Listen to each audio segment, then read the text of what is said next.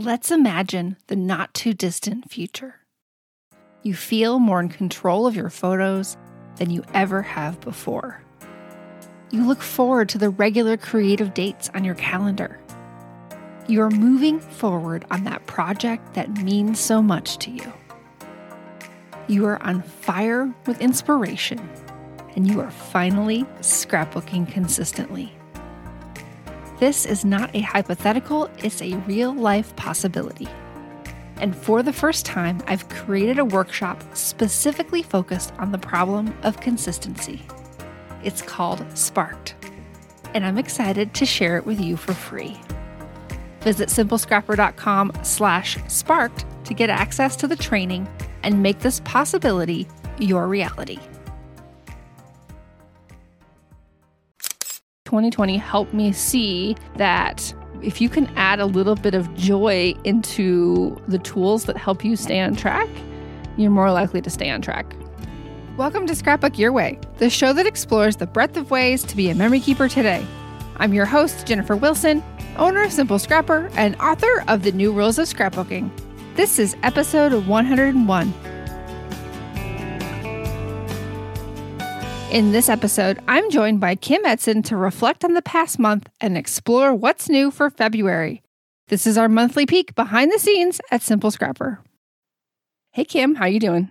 I am doing well, and yourself? I am hanging in. We have just gotten back into the school routine this week, uh, reminding my family that headphones are always appreciated as we're all trying to work at the same time. But yeah, it's pretty good. Good. My girls have started back. So they've been hybrid this whole school year. Um, so when they're in school, it's only about half the students. And then this week, they just started back Wednesday with everyone, Ooh. which um, I think there's some learning curves. Like, I guess the first day they ran out of lunch. So they had to go and scramble. Like, people were getting breakfast for lunch and they were bringing stuff in. And I don't know, they just didn't anticipate how many kids would be eating the school lunch versus home lunches. And then the whole pickup drop off thing. Like, so they started at a new uh, school location this fall. And my only experience has been with approximately half the students and so now that everyone's there like that parking lot is it's wild so we're going to have to figure out like timing and whatnot to make it work but yeah i hear you we're rolling with it well and i think that i you know i'm a i'm not a super go with the flow person and oh, no. i know and amen but I think I've I'm I'm growing in that skill. I'm like building that muscle because of this year and I'm just, you know, waiting to be told what's what's next. and mm-hmm. just you do that rather than trying to always fully anticipate and map out things. Yes, I am very much aligned with that. Well, I have something that you can try next. What's that? I don't know where you are with your um dietary journey or whatever. I know sometimes you try some different things, but so this fall I came across this master muffin recipe from Sally's Baking Addiction. Have okay. you ever made any of her recipes? I have been to her website. I believe I even have something printed out. Yes. Okay. So it is this concept where it's this master muffin recipe where there's like your base recipe and then you just alter your spices and your kind of add-ins. Mm-hmm. Um, and then she has all these different like toppings to mix and match, glazes and streusels and crumb toppings. And I am a loyal America's Test Kitchen person, but have struggled with muffin recipes in the past. I feel like they were not always consistent in the results I was getting. And I had always heard don't overmix and you know, how yeah. much do you fill them? And I don't know, like I was just did not get consistent recipes. And I feel like with this one, they've been very consistent and i get kind of like a it's odd how much joy I get out of the whole mix and match concept. Like it makes it kind of this adventure. And she has, I don't know, like 10 or 15 suggestions, and then you can just alter from there. So we made uh cranberry orange is like one of my favorites. Oh yeah, um, that's, a, that's pear, a lovely combo. And then yes pear and apple. She has a cranberry apple. The girls like blueberry and chocolate chip. Well, Grace likes the cranberry orange as well. Caroline is not such a fan, but she has peach, which I'm just waiting for peaches to be in season. They're, I don't know. It has been so much fun. And then they also freeze well. So I'm still trooping out to vaccine clinics a few days a week. So for better or for worse, food very much is a treat for me or comfort. So I like the idea of having a nice breakfast to take with me while I'm on the road. And so since these freeze well, I've been able to bake up like a couple batches on the weekend. We can enjoy some now, put some in the freezer for later. And then it's always nice just to have a quick, tasty breakfast to grab. And especially now that the girls are back in school, like Caroline's been eating the chocolate chip muffins during the week. So I have super enjoyed these. So if you are in the market to try a new muffin recipe, um, I will definitely give you the link so you can put it in the show notes. And I would recommend that people try them. I will investigate that because I've been trying to kind of, I don't know, shake things up a little bit. Um, and I, I have definitely struggled with muffins. They're always like, you know, the muffin top is kind of okay, and then the bottom is like dry and just not good. So uh, I think maybe I've just been using too many box mixes, not following directions, or I don't know. I need to. I need. I'm very bad at baking in general, but I think muffin is something that I'd like to master. They are fun. I will see my daughter. I prefer the top because I think that's most people, right? Like yeah. the muffin top. She actually likes the bottoms. So it's a match made in heaven because if she doesn't want her top, I'll eat that and I'll give her my bottom. But Who doesn't like a muffin also, top? I know, whatever. I mean, she eats them, but like, yeah. she likes the bottom.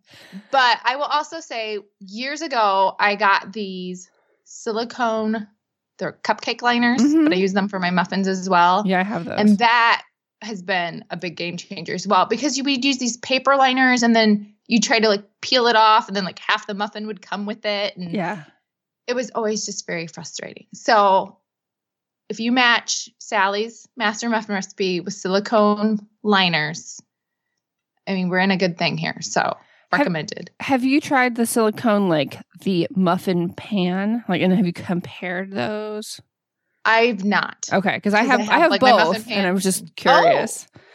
I think I always was concerned about the idea of like popping them out. I didn't know how. I felt like would you not mangle your muffin or your cake or whatever as you were popping them out? But I suppose if they're cooled, they have a little more sturdiness to them.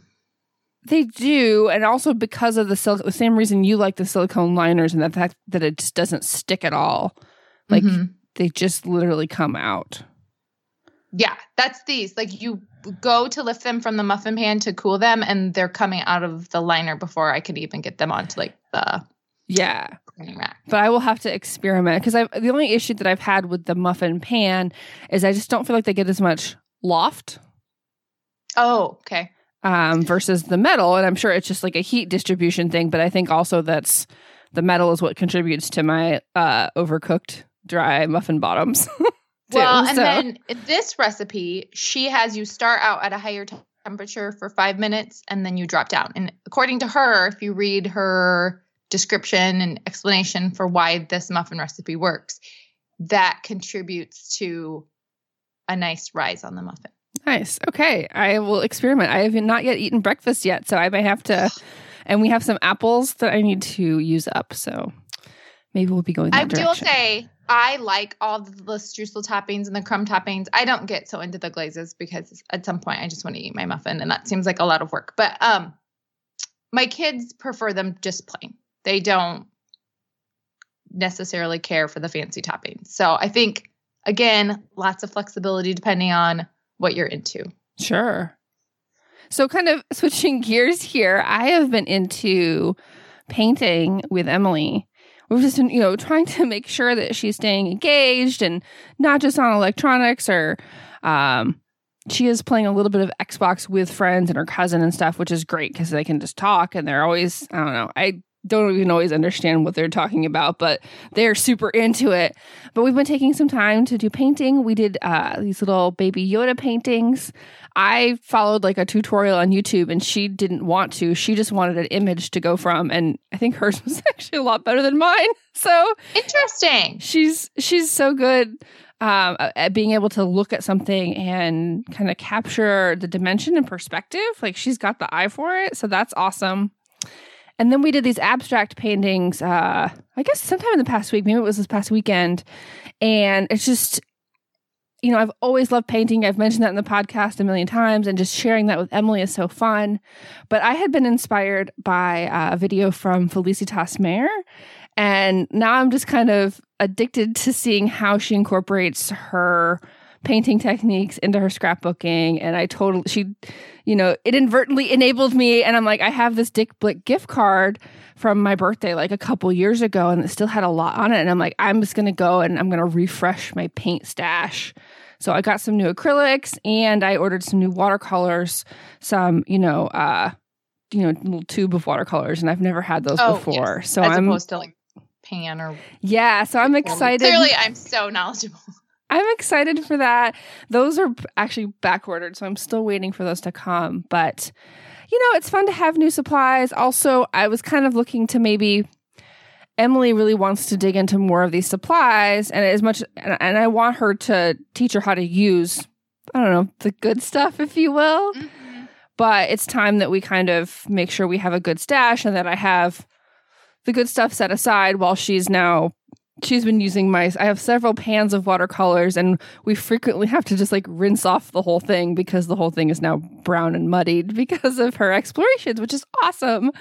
But uh yeah. At the same point in time. There, yes. there is. We got it. We also have to learn to take care of our things, and and she's growing and learning in that direction. So, but it's just yeah, it's paint, fun to play. Brush care always oh, seemed gosh. to have been the challenge. Grace yes. was really into paint, doing the rock paintings. Mm-hmm. Have you seen mm-hmm. those? Oh yeah. Well, there's those ones where you paint inspirational messages and leave them around. She's not interested in that. Thank you very much. She is more into. She did a lot of these with her grandmother, where right? You make it into a snowman or a pumpkin or she had well Halloween she made like eyeballs, like whatever. Um so she was more into that. But yes, definitely paintbrush care was something to work on. I noticed. So well, and those the really fine point brushes that you would use for that type of thing, like those can be even harder to take care of because they're so fine. You like you got to rinse those out right away, otherwise it's going to be crispy and dead. So yeah, well, cool. I'm glad that she's having fun. Yeah, no, it's she's always loved it, and of course, she loves creating with me. And yeah, we've been we've been doing a lot of. I really think my husband is the one who's doing really all this nesting, and I'm just kind of going with the flow with that. Um, and so we're kind of shifting things around and taking our house from, you know, young child to, you know, pre-tween child and and shifting things and getting rid of some things with that too. So that's it, I don't know, it feels nice, it feels refreshing as we're continuing to be at home. So, well, and yes, especially post holiday, I always feel, especially when my kids were little, you get this influx of toys and clothes and whatever for the holidays. It was nice always to have a, to refresh what we were currently using, what we were not going to use, and kind of start again. Oh, for sure. So, what's exciting you right now in memory keeping? So, for the last several years, I've done a year in review layout. Mm-hmm. And I like the past, especially probably the past week or two, I've been really kind of thinking in my mind about what I want to include on that. And I know in the past when I've shared them, people have always asked like how I come up with the list that I use.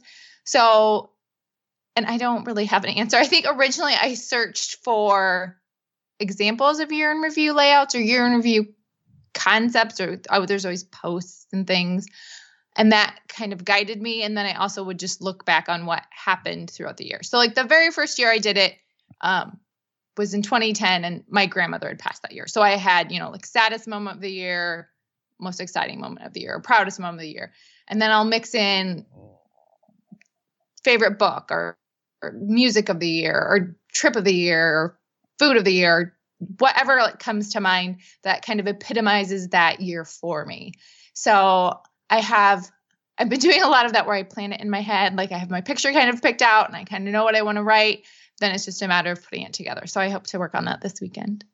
That's so fun. I love, you know, I think you're one of many examples though of taking a concept and doing it every single year and revisiting that and it's not it's not always it's not this big thing. It's I mean you're making a layout mm-hmm. but it's the it's so meaningful because you've done it so many times in the past and you can compare those and you have your own inspiration as well as all the inspiration out there in the community to keep informing that and help you stay excited about it as well.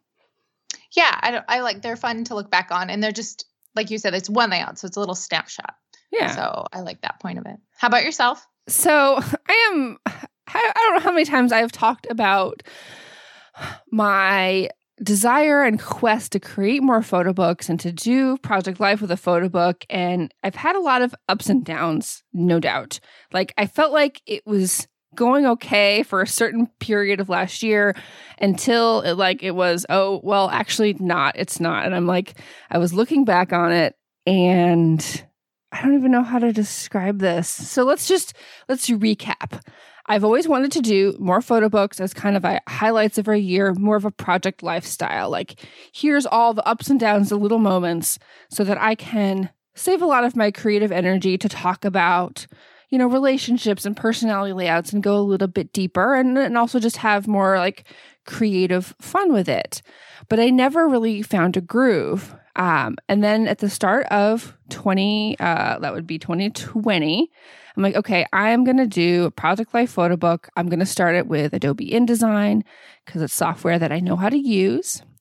And I got it all set up and it was like it was going okay i got my lightroom set up which we've talked about here in the podcast as well uh, to organize my photos by week and that routine was really kind of helping me feel more caught up with my photos than i had in the past and then of course we had pandemic and I'm like, oh, I'm not actually working on this anymore. Like, it's still a good idea. I still really like it, but I was feeling very disconnected from the process. And it, it still felt a certain degree of clunky because I would have to select my photos in Lightroom and then export them and then bring them in to InDesign. You know, even though they're both Adobe programs, you can't just like drag your photo from Lightroom into the box in InDesign. And like that's the number one feature request out there that people have is why can't I just have that live link so that if mm-hmm. you then edit your photo further in Lightroom, it updates in your book. Like people would really, really want this because there's a lot of folks across many industries that that use both of these programs in tandem.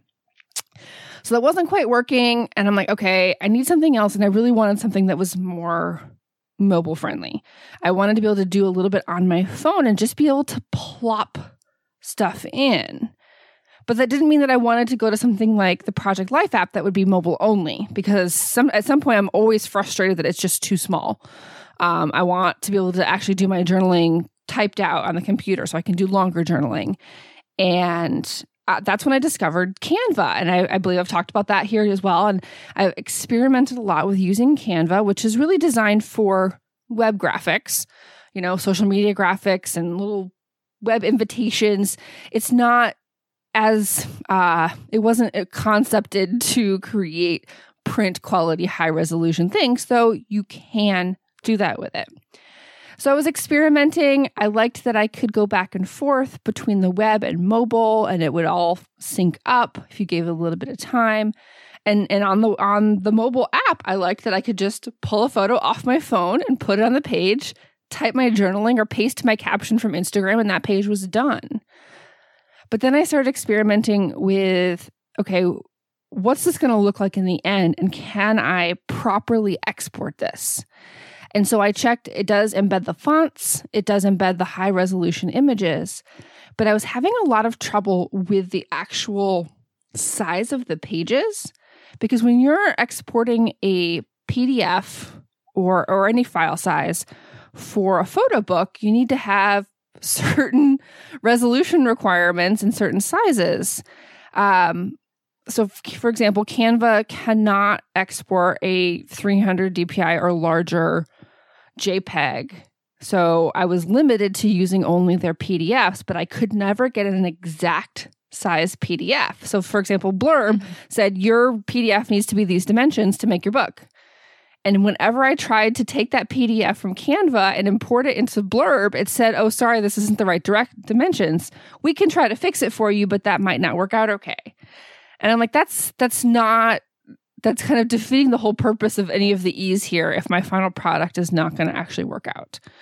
yeah, it Um, feels a little risky to it- put like a year's worth of work into something and then be Yes. disappointed. Yes. And so even though I had kind of the mobile flexibility there, it I, I was struggling with that fact. I'm like, okay, let's let's go back to the drawing board. I started playing in, in InDesign again. I'm like, no, this is still not good. And then I went back to what I had used for a photo book in the past. But, you know, I always felt was a little bit clunky. And I think if maybe I just didn't give it enough time. And that was the book module inside of Lightroom Classic. Mm-hmm. And so I'm in Lightroom. I can my my photos are here. I can drag them over. It it seems very very easy. I already have 26 pages for my 2021 album.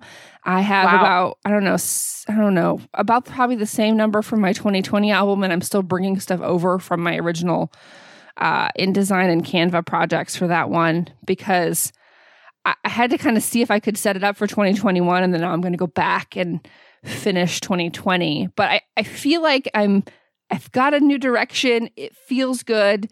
No, it's not very mobile. I can't make the book in the mobile app, but I can edit my photos, have them more prepped and ready so that when I sit down every single Wednesday for our new time crop, you know, that has helped me catch up. And so even though I had this like structure before with the organizing photos by week, it's really the accountability on my calendar. I'm going to show up at this time, work on this project for 1 hour. To me that's the difference maker. Regardless of whatever whatever software or format I was going to choose, I needed kind of both. I needed the the right thing that I was going to be working on and then I needed the time set aside to do it. Yeah, I could definitely see that pairing because if you didn't have everything kind of prepped ahead of time, you would sit down every Wednesday and you'd spend your time doing that. So it's the match of those two things together that seems to be really paying off.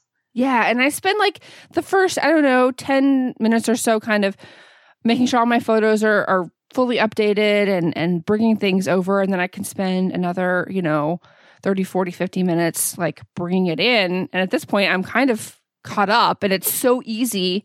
You know, I pulled um you know, a newspaper clipping the other day and I, I added it last night. So it's it's so easy that I can just kind of pop things in when I think about it as well. So that you know, I don't have that much to catch up on every Wednesday. And so I think that time's also going to allow me to work backwards as well and finish that 2020 book because I really want to get that done so that I can, you know, share the finished product with everyone and and I don't know, just feel that sense of completion that yeah, I kind of finally figured this out. Um so I, I'm feeling good. It feels like this epic saga of, you know, Jennifer, how come you can't just finish a photo book? um, but I really wanted to find something that was a a long term solution that didn't have any challenges. I guess I wanted it to be easy for me, and sometimes it takes experimentation to figure that out. Oh, definitely. Okay, I have a question. Yeah. So of these 20 some pages you've done, do you have a plan to follow any sort of template that you would repeat or would you have like 12 different templates and then if they work great and if they don't that that gives you a starting point and if they don't then you could just design from, from scratch or how are you approaching the actual layout design? Um, and I, I did the same thing in Canva where I had about six different page layouts. And in Canva, I would just duplicate those. And so in the book module, you can actually create a layout and then assign it, like, say, make this a custom layout. So I Mhm. can add new pages and select my custom layout. Um, because many of theirs aren't as text heavy as I would like my pages to be. Like there's ones where it automatically adds a little caption, but they're mostly like it's it's very photo heavy. And so I've created about 6 or 7 custom layouts that are photos and a lot of words. And so I just press that button and it creates the page and then I drag my photo in and type my journaling. Um, So this also sounds to me a little bit like when Project Life came out with those new editorial templates, but you didn't have access to them based on your I still device. don't. 'Cause I, Yeah. Yeah. So, But this kind of gives you that feel yes. which you wanted. So that's good. And I- I'm finding I'm doing a combination of those words and photos pages and throwing stuff in there. So, for example, the paintings that I did with Emily, the abstract ones, I had my husband scan those for me because the scanner's attached to his computer. I, I, can scan, but he has more proximity. And I put those as full page images. Um, I've uh, just various little like things, like even like memes and just like fun little things that I find online. I'm just so easy able, easily able to bring those in. Um, I've done a lot of Uh, I'm looking kind of trying to organize all of my Ali Edwards story kits and other digital products, and so I've brought some of those in as full page images as well. And so it's a it's a very interesting combination of words and photo pages, like digital word art type pages, and then like other random stuff. I don't know. I, I'm I'm loving how it's coming together. It just feels really fun. And well, and it sounds like that was your original goal too, to have this little snippet of everyday life and stories, and for better or worse, memes and newspaper articles and things like those are our everyday life. Yes. So this well, definitely represents that. I think I was very much inspired by by Shannon's kind of take on doing these photo books as well as it's like one more of a one thing or story per page rather than a, a, a, traditional project life where you're trying to incorporate multiple stories across a page or spread. I think my mm-hmm. brain maybe doesn't always organize things that way. But I'm like, yeah, I want to do this page. I want to add this thing. So this is another page. And sometimes that is very word heavy, and sometimes it is like one thing plopped on the page. Um, so that and is your final plan is to have it printed by Blurb? It is. Um, it's going to be, and the main reason uh, is because Blurb can do 240 pages.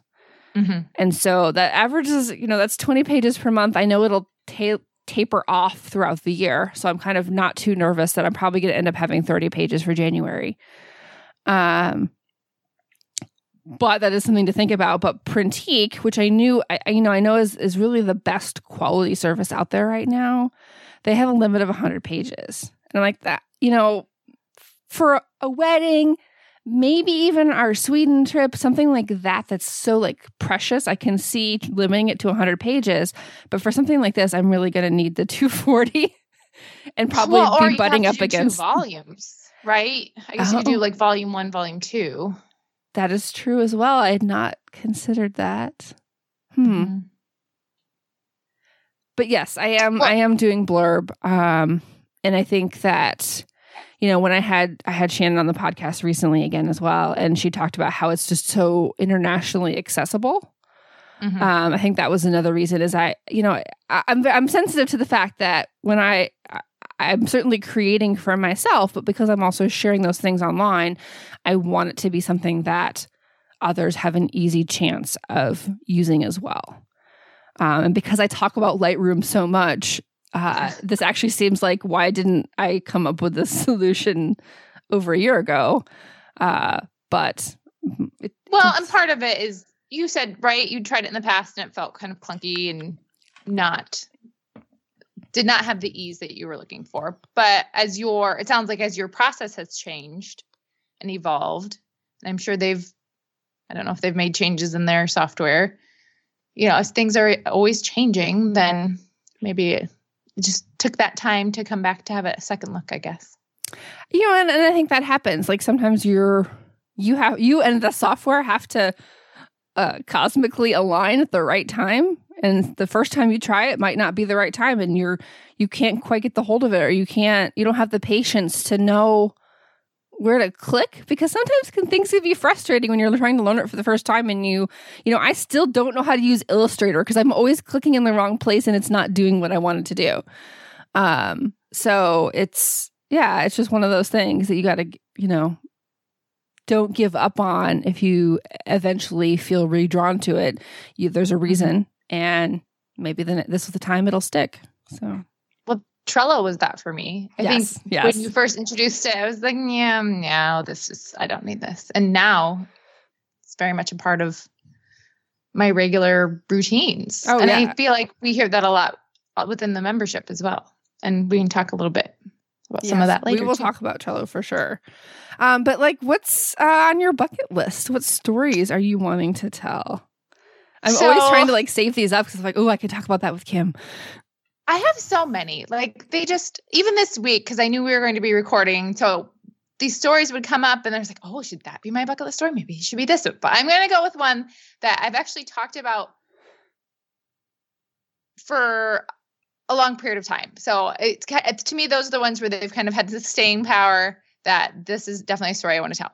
And can I just make this observation? I feel like bucket list stories from listening to other guests and whatnot. I feel like it's grandparents, partners, and food. That just seems to be, you know, occasionally there's something that's outside of there. So I'm going to go with, so last time I did grandparents, I'm going to go with partner this time. Okay. So I guess the next time I'll be food. But so my husband whistles Oh. and he does not consciously realize he is doing this.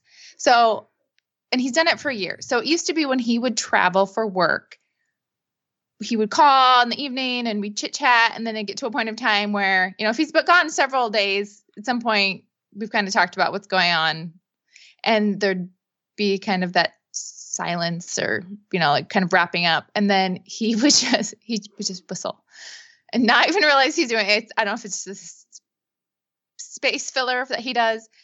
Well, so now, and then that got better when we started doing video chats when he would travel, because I guess if he's looking at us, then he's not as apt to just randomly break into whistling. and he would even do it just when he's home around the house. You would just hear him whistling. So now he's working in our basement because of the pandemic. And we will hear him from upstairs whistling. And the funny thing is, so he has a Bluetooth speaker down there. So when he's not in meetings, a lot of times he'll have music going. And you will hear just like the muffled sound of the music, but that won't carry up the stairs. But the pitch of the whistling, for whatever reason. so we're just like, oh God, dad's whistling again. So, and then the other layer of this is I was talking to his family about it last year, and I was like, do you guys whistle? Like, is this a thing in your family? Well, apparently his grandmother hums. So she's just puttering about, she hums and he whistles. So I don't know. It's very much a part. Like sometimes it's kind of annoying. Like you're whistling. Please, can you again like stop with the whistling? But I also feel you always hear about those stories where kind of those little quirky things Yeah. family members do. Like someday, if I don't hear him whistle, like how sad would that be, right? yeah, so- for sure. I love I just that. find it very it's just fascinating to me. And he doesn't even realize he's doing it. So now I feel like whenever he gets back into the office and someday there's some corporate event where we go and I can talk to his coworkers. Because my other question is, do you do this at work? Like you don't even realize you're doing it here. Do you do this at work and your coworkers notice? I don't know. It's just so interesting. That's a great story. And I think that's such a, a wonderful example of how bucket list stories can be small, Mhm. like small but mighty or small but significant. Like that's a, you know, that's a, you know, a pretty large like personality quirk that, you know, over a lot of time, you know, how, who knows how long he's been doing this, maybe his whole life. Yeah. I know. I could just imagine he and his grandma hanging out together, like her humming and him whistling. Yeah. and it's interesting to me too how it's always been this quirk I've noticed, and I would tease him about it. But now it's just really kind of come to the forefront this year. Now that he's you know basically living in my basement um, for work, that we all just hear this whistling. So I don't know. It's like that's like you said, it's a small story, but over time, sometimes those small stories grow. Yes. Oh, for sure. They have so much more impact. So, how about yourself? Is Well- it a grandparent, a partner, or food? It is neither. It is none of those. Oh. Though you did just remind me of a really fun story about my husband that he will he always he tends to get up right before me and takes a shower. And so I'm kind of like laying in bed trying to wake up while he's in the shower. And I, sometimes I'll hear him talking. And he's like kind of having a pre-meeting. Like he's figuring out what he's going to say at this meeting that he's going to go to like as soon as he gets out of the shower. And I'm like were you talking? He's like yeah I'm just just like hashing stuff out. Um so it's just it's just very fascinating how people kind of process information and pre-think about things i definitely do that but i don't do it out loud like i'm having these conversations in my head and Okay. that has the opposite This- risk of like me saying like didn't i tell you that and he's like no but I've had this whole conversation in my head and thought I was having it with the outside world and didn't. So So I've been paying attention to that recently. So I signed up for Headspace this year. uh-huh. So I built this meditation habit last year, but I was just sitting in semi silence depending on what's going on in my house. So, anyways, I'm doing more guided meditation this year and I'm really enjoying it. But one of the things is the idea to observe throughout the day, like thoughts or feelings that you have. And mm-hmm. I have constant conversations in my head.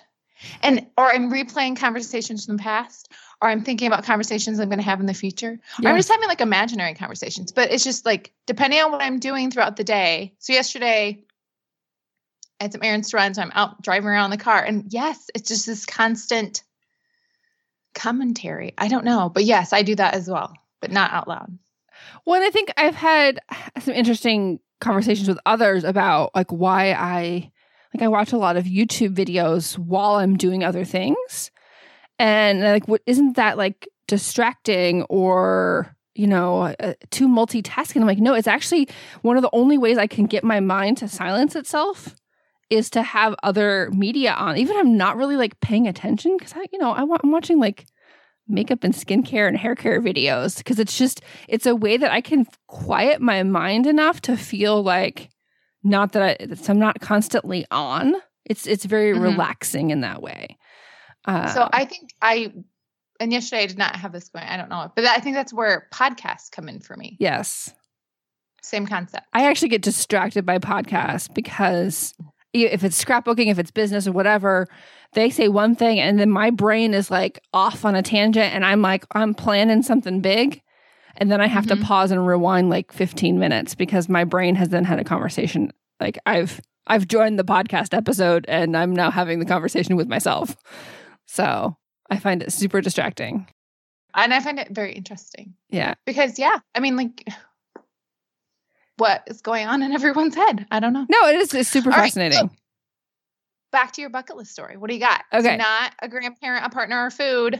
So this was on it was sometime in the middle of inauguration day and I was talking to Steve and I'm like, "Hey, did I ever tell you about the time which uh, in which I was in the vice presidential motorcade and it was like the most surreal experience of my life." Um, so this is when I was at Trinity University for college and I was news editor of our college paper and the um there was someone that worked for Al Gore's like uh advance team. So whenever you know big political bigwigs go anywhere, they have an advance team that goes and like scouts out the location. And you know, obviously some of that is like Secret Service, but there's like the more logistical guys are just making sure that like, okay, these are the spaces we're gonna be in and you know, is everything all ready to go? And so he actually tapped some of his uh fraternity brothers to come and support as part of the advance team. And because of that, you know, there was a connection to our campus, and like, hey, you know, we, we can get you a press pass because we weren't, you know, sometimes we got invited to things, but it wasn't, we weren't getting invited to to hear the vice president speak at a school. Um, and so I got my myself and my photographer got a press pass, and we went to go hear Al Gore speak at the school to talk about, you know, education funding. I, I don't even remember the the the full scope of it at that time but we didn't realize well you know because we the day started at like 7 a.m at the airport and we were all waiting for him to arrive on air force two i guess Yeah, I don't know what he flies in. Yeah. but we were kind of we were in the press pool like and so we were in the you know the big black suburbans and so we went oh from a couple places and then after the the school event i was like oh we got to go back to you know campus so that we can put the paper to bed. Because you know we always did that on thursdays and this was happening on a thursday.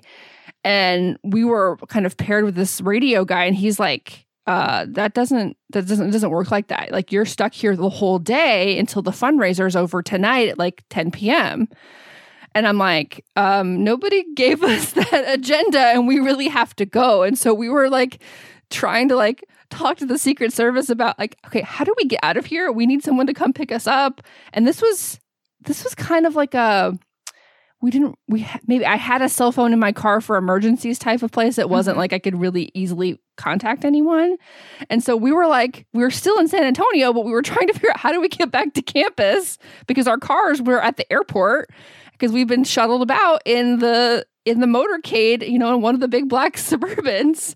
And so it was, we eventually we got out. We were released. We had to have this escort to make sure that we were safe and everything. But um, we eventually got back. But it was just, it, I don't know. I've never documented the story, and I need to go pull like the you know because we wrote it was a whole f- the full front page for the college paper, and I need to pull that in and make that part of the story too. And yeah, I don't know. I was in the vice presidential motorcade in San Antonio. It's it's a That's crazy so fun. fun story. yes. And I think the fun part about that, it's one thing just to be like, yeah, I was, but it's all those layers to the story of having to get out of the situation, I guess, yeah. at the same point in time, right? Or all the parts that go into such an event. Oh yeah. The, I mean it was so yeah. like I didn't totally understand all the the parts and, and how, you know, we kept being sequestered in these little rooms and, you know, their their job is to keep the vice president safe, right? So that means keeping all the people away and, you know, contained. And, you know, we had a guard every single you know, little press bundle had a guard outside their door in the rooms that they were in. And, um, you know, because we were the bottom of the totem pole, we were this with this like radio guy. and he was like, mm-hmm. um, you guys clearly don't know what you're doing here. And like, no, we don't.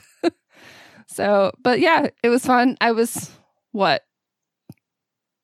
Maybe 19, I guess, 19 or 20. so, yeah a fun story. It is. I can't You're wait. Part, part of history, Jennifer. I can't wait to. I can't wait to document that, and it's. I think that that's it's a big priority on my bucket list now for this year. Fun. All right, let's talk about habits. So we are now kind of almost halfway through our first journey. These are these kind of two month explorations of a theme. Um, and you know, it's it's been really fun. It's been it's been really cool to see how everyone's kind of getting what they need from it, I guess. Within kind of the that journey, the habits journey classroom area, we had people set intentions. So I was just reviewing those this morning. I feel like a lot of people I saw a lot of people wanting to get into a good habit with their photos mm. and a mm. lot of people wanting to get into a good habit with consistent create creating consistently. And actually, interestingly enough, your whole photo book process is very much right. Like you got into a good habit with your photos, getting that all prepped, and now you're into your accountability with your consistent creating. But then also we had a bit about kind of identity and like who you want your habits to kind of I guess help you become. Mm-hmm. And I was interested to see how many people talked about finishing projects. Like I want to be a finisher. Oh, and I oh, wonder if so all of those things, right, those intentions to prepare yourself to one, spend the time scrapbooking, and two, to have the photos and things easily accessible and ready to use will translate into helping people finish. Because they kind of remove some of those obstacles and hurdles that are in the way. When you really it's like almost a formula. In order to to finish you really need uh both of those advanced components. You need to have a handle on your photos so that you have stuff to scrapbook, and you need to create the you need to have the right format that makes it easy for you to to make the thing and the accountability, the time set aside so that you do it. So, I mean, it's the same thing as our I guess our three F's formula too of uh, focus, finesse, and finish.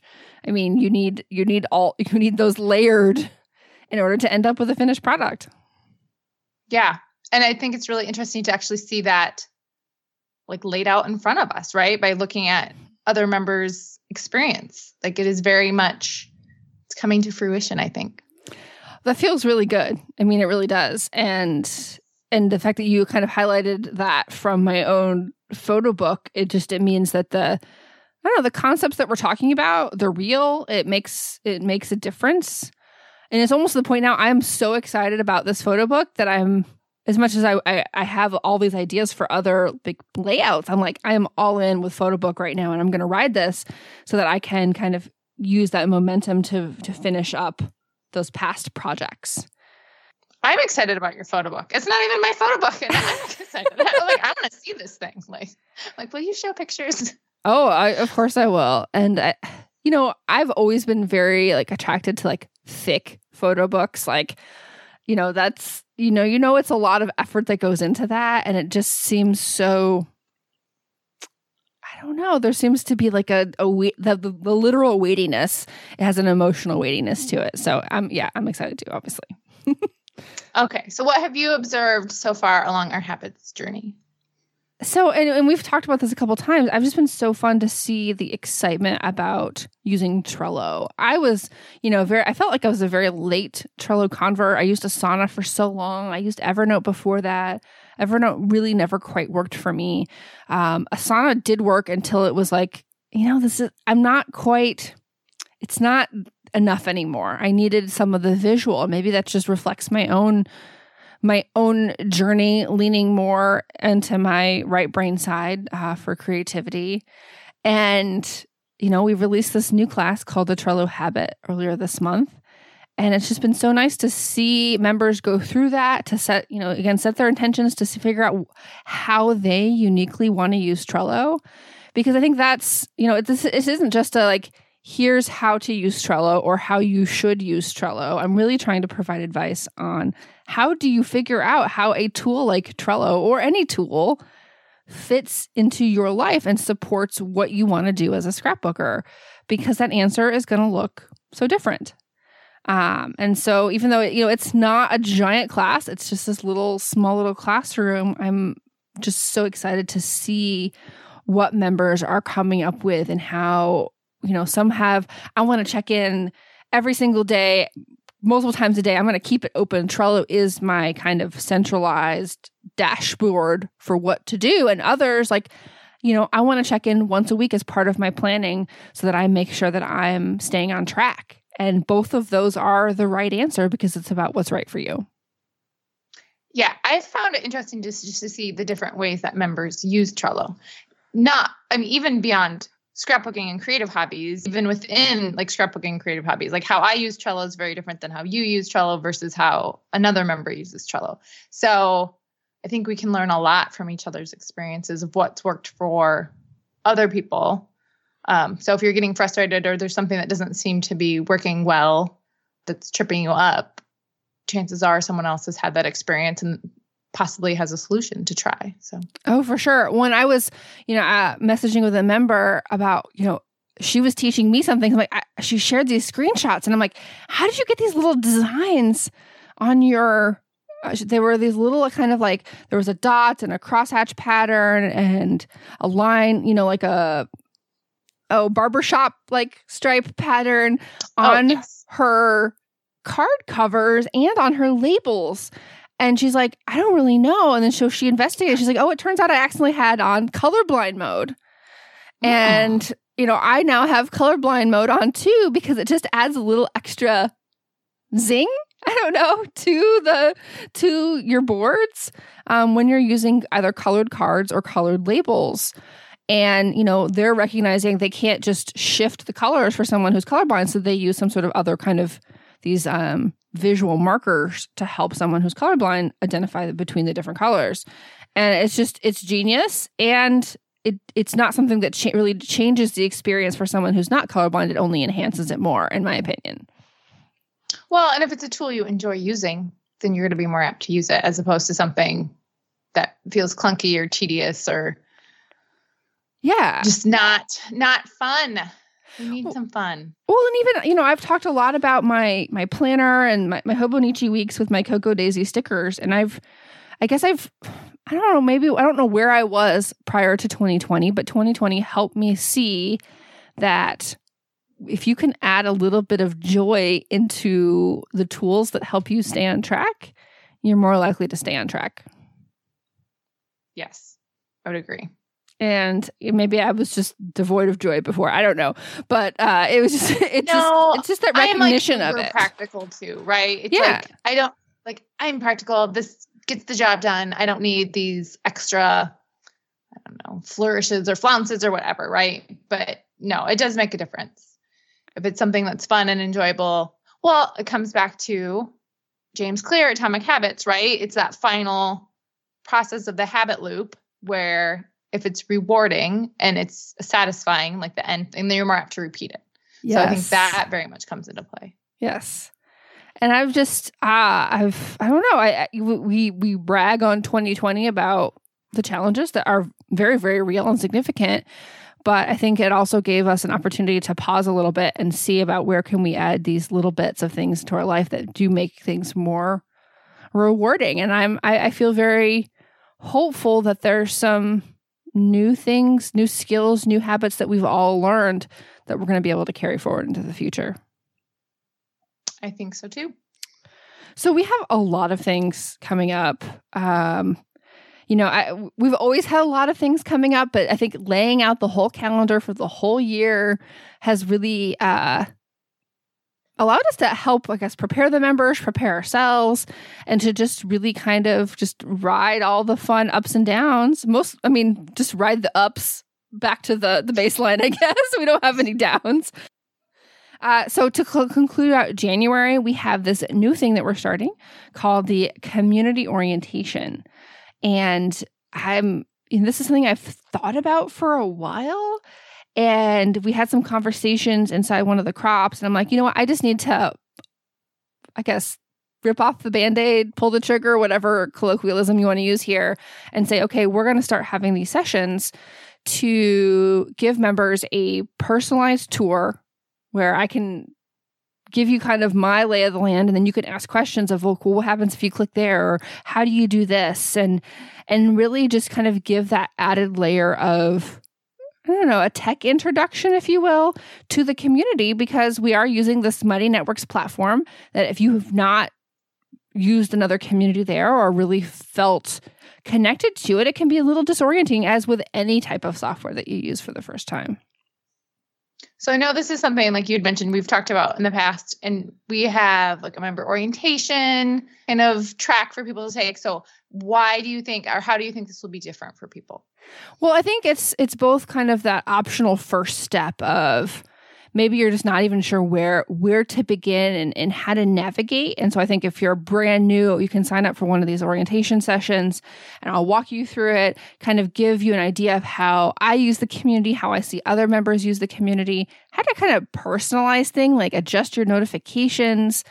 Um, you know where to click and what kind of your your habits and behaviors should be behind it um and then also just to be there to answer questions. Yes, we do have that member orientation. I think this could be also be a kind of a follow up to that as well. If you if the member orientation class wasn't enough to really help you give you that confidence that you know how to use both the website and the app, this is an opportunity to really um, have our members feel more connected to the platform and and with that it will be more connected to each other as well.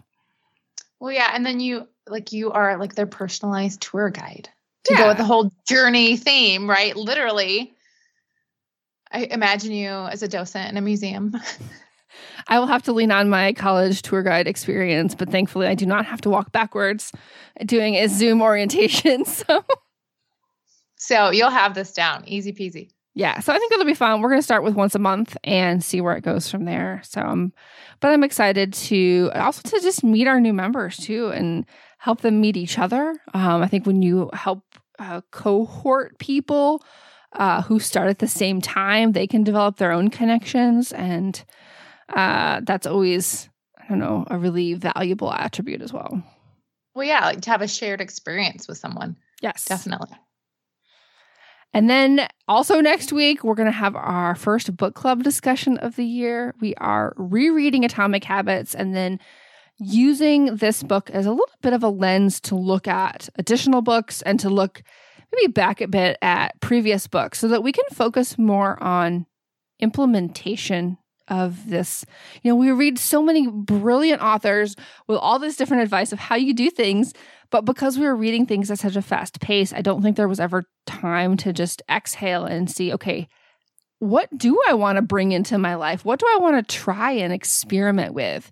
So I think slowing our pace a little bit and having that month in between is that is that opportunity to say, okay, here's something that I want to try. I want to build this new habit. And how can we then use what James Clear advises us on about how you do build habits to make that happen? Well, and ch- change takes time. So yes. this just kind of builds in a little bit of that, like you said, reflection time and gives you an opportunity to make some experiments to see will this work for me or not work for me and if it doesn't great and you move on but if it does then you've possibly had an opportunity to really enhance your experience oh for sure and i think that's really what our book club is about is is taking these new ideas that 99% of them have nothing to do with scrapbooking um, and seeing how we can apply that to making changes inside of our scrapbooking to make that experience more joyful and easy. And then also changes in our life that then support our scrapbooking. And sometimes that's even the more the more powerful and important part because you know we always talk about uh, not being able to to carve out the time and take the time or giving yourself permission to devote time to yourself and so some of those uh, personal development tasks that we can take elsewhere contribute to being able to just connect with our hobby regularly. Well, and I think even though we've read Atomic Habits in the past, I'm rereading it now in preparation for next week. And I think it's interesting what I'm taking away this time versus what I took away the first time I read it. I feel yes. like the first time I read it, I was very much interested in that concept of getting is this whole concept of getting 1% better each day. So it's just very small incremental improvements and changes in your life and how that pays off in the long time or the long run. And this time around, I am super fascinated with this idea of how your habits form your identity. Mm. And how mm. what your identity is of your beliefs about yourself, how that translates into your habits, like this two way street. And that is just like blowing my mind. Like I was reading out loud from the book last night to my family, which I'm sure they very much enjoy. But I was just so, I'm just looking at it through a different lens this time.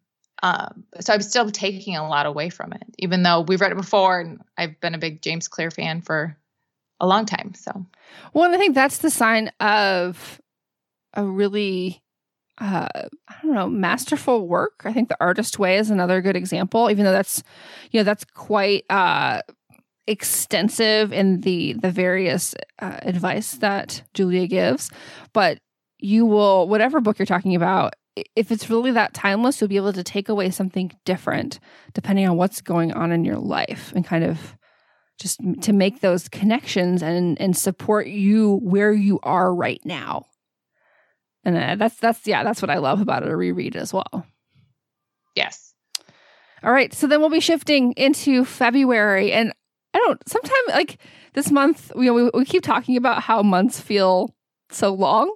I'm like, how is it still January? I feel like I have been, you know, working on January stuff for so long, but maybe that's just because we started working on January back in like November. But mm-hmm. um, we have a brand new pop up workshop. This year, we are releasing six pop up workshops, and these are kind of, I, I consider them like little mini classes. Sometimes it's like just like a, a one hour seminar, sometimes it's a few small lessons. It's a kind of small taste of a topic to help you get your feet wet decide if you want to learn more and to spur discussion about you know resources and, and opportunities and, and where you might want to go even deeper.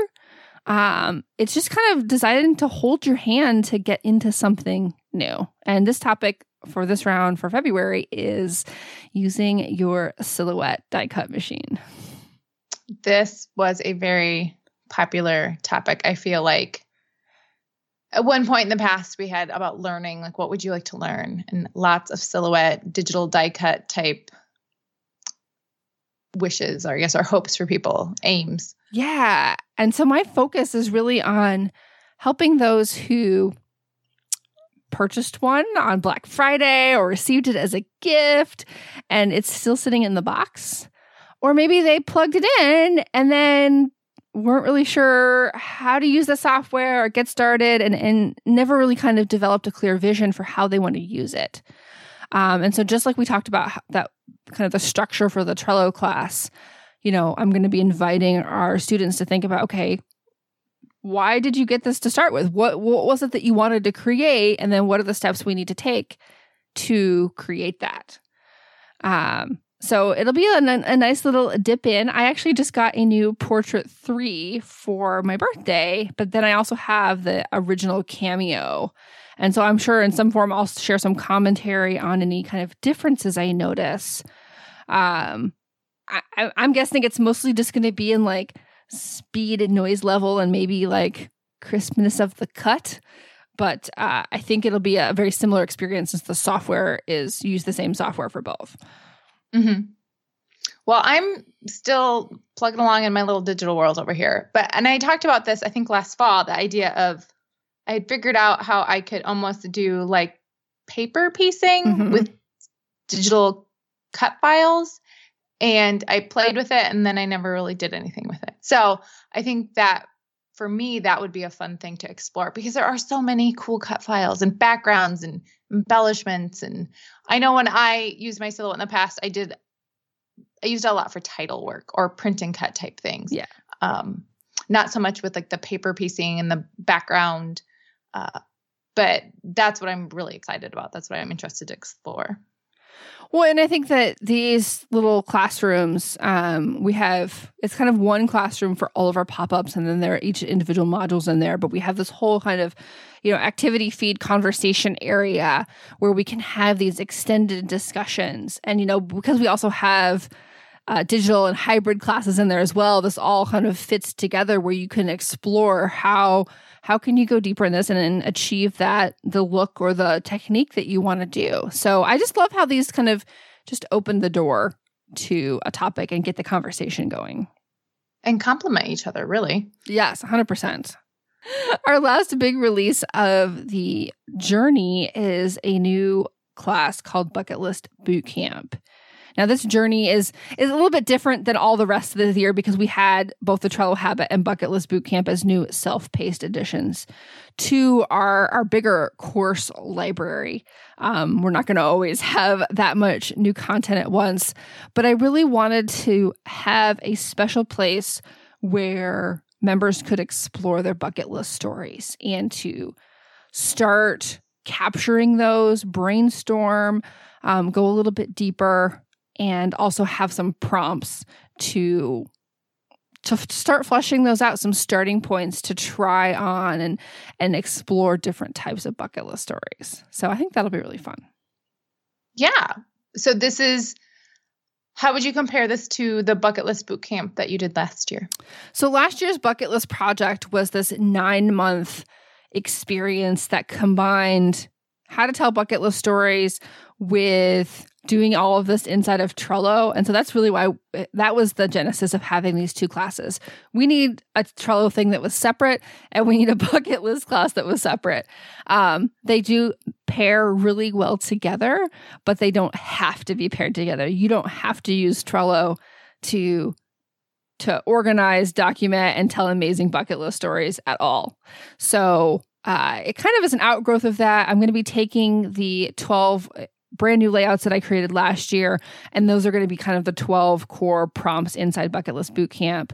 And then we had an additional, I think, 24 um, kind of, I don't know, like subsidiary prompts. And uh, we'll have those in a big list as well. And of course, these are all in addition to the amazing prompts we have in our Story Starters library. So we'll be referencing that as well for additional inspiration.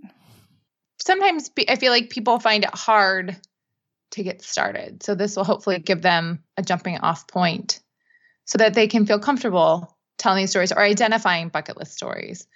Because and I know we've talked a lot about this on the podcast too, as far as small stories and big stories and stories that cover the span of time or like one off mm-hmm. stories. Like there's no clear definition for what would qualify as a bucket list layout for you. But hopefully, this gives people kind of an entry point, I guess, if they're feeling kind of hesitant about it, or maybe they're excited and they've got a bunch going and um, they just want to keep that ball rolling, then this could also help them with that process too. Yeah, and some of the prompts are definitely like focused on picking this type of story, and some are a little bit more focused on kind of story structures and here's how you could approach a story that's a little bit bigger. Like we have this timeline one. You know we, we always talk about scrapbooking these like the big moments in life like those those ones where you were glued to the news and you will always remember where you were. And it's a really amazing concept but how do you how do you capture that? And so my favorite layout of the whole selection is this timeline that i created of my you know flashbulb moments you know, when when Princess Diana died and 9/11 and and those really huge moments in life. And I think we'll have, you know, there's templates for those and I think just think the the example of that structure really helps you enter the story even though maybe you've always wanted to tell it. I think that is my biggest challenge with these types of stories is how to structure them or to get them on the page. And we've talked about that again a lot as well. I use that timeline I use that exact template and I did a layout. I talked about it last fall about the pumpkin jack mm, yeah. story. And i so i translated kind of our experience with that story and how it kind of came to fruition in our lives and i laid it on a timeline. So again that's an example of you have that structure and we told we both use that structure very very differently. Oh 100%. Mm-hmm. So I think that if you are not yet a member and you are a podcast listener, though, I really want to invite you to our Your Way workshop, which is happening the same day that the class will be released, um, because we'll be talking about bucket list stories and how do you identify them and and how do you how do you really dig beneath the surface to to tell that rich, juicy story that that feels compelling and important and I'll give a little preview of the bucket list bootcamp classroom that night as well. And so we'll have a link in the show notes um, to that workshop, which you can find at simplescrapper.com slash SYW101, because this is episode 101. Exciting. Yeah, no, I things are going good. I'm I feel solid right now, and so I'm excited to continue to explore these different topics to kind of get these these new little babies out into the world because each class is a little baby, and um, to have our members really explore them and to see all the wonderful pages that they create inspired by getting more organized with Trello and digging beneath the surface with Bucket List Bootcamp and playing a little bit more with their silhouette if that's something that sounds fun. So or the habits that they're forming. Yes. That that support everything. You know, one makes life very easier or it makes their habit more enjoyable. Yeah, it all comes full circle. For sure. Yes. No, and like literally that habit of coming to that to put that open crop time on my calendar, it is a non-negotiable. I can already tell this that makes going to make all the difference for this year. And I'll be able to share that much more of my own completed projects because of that. So, mm-hmm. All right, Kim, I can't wait to talk to you again next month. I hope you have a great one. Of course, we will see each other inside the community, but uh, wishing you all the best. You as well. All right. And to all of our listeners, please remember that you have permission to scrapbook your way. If you like the podcast, you'll love being a member. When you join, you'll get access to weekly Zoom crops, bi monthly retreats, and a huge content library. You can head over to simplescrapper.com slash membership to learn more and join our creative community.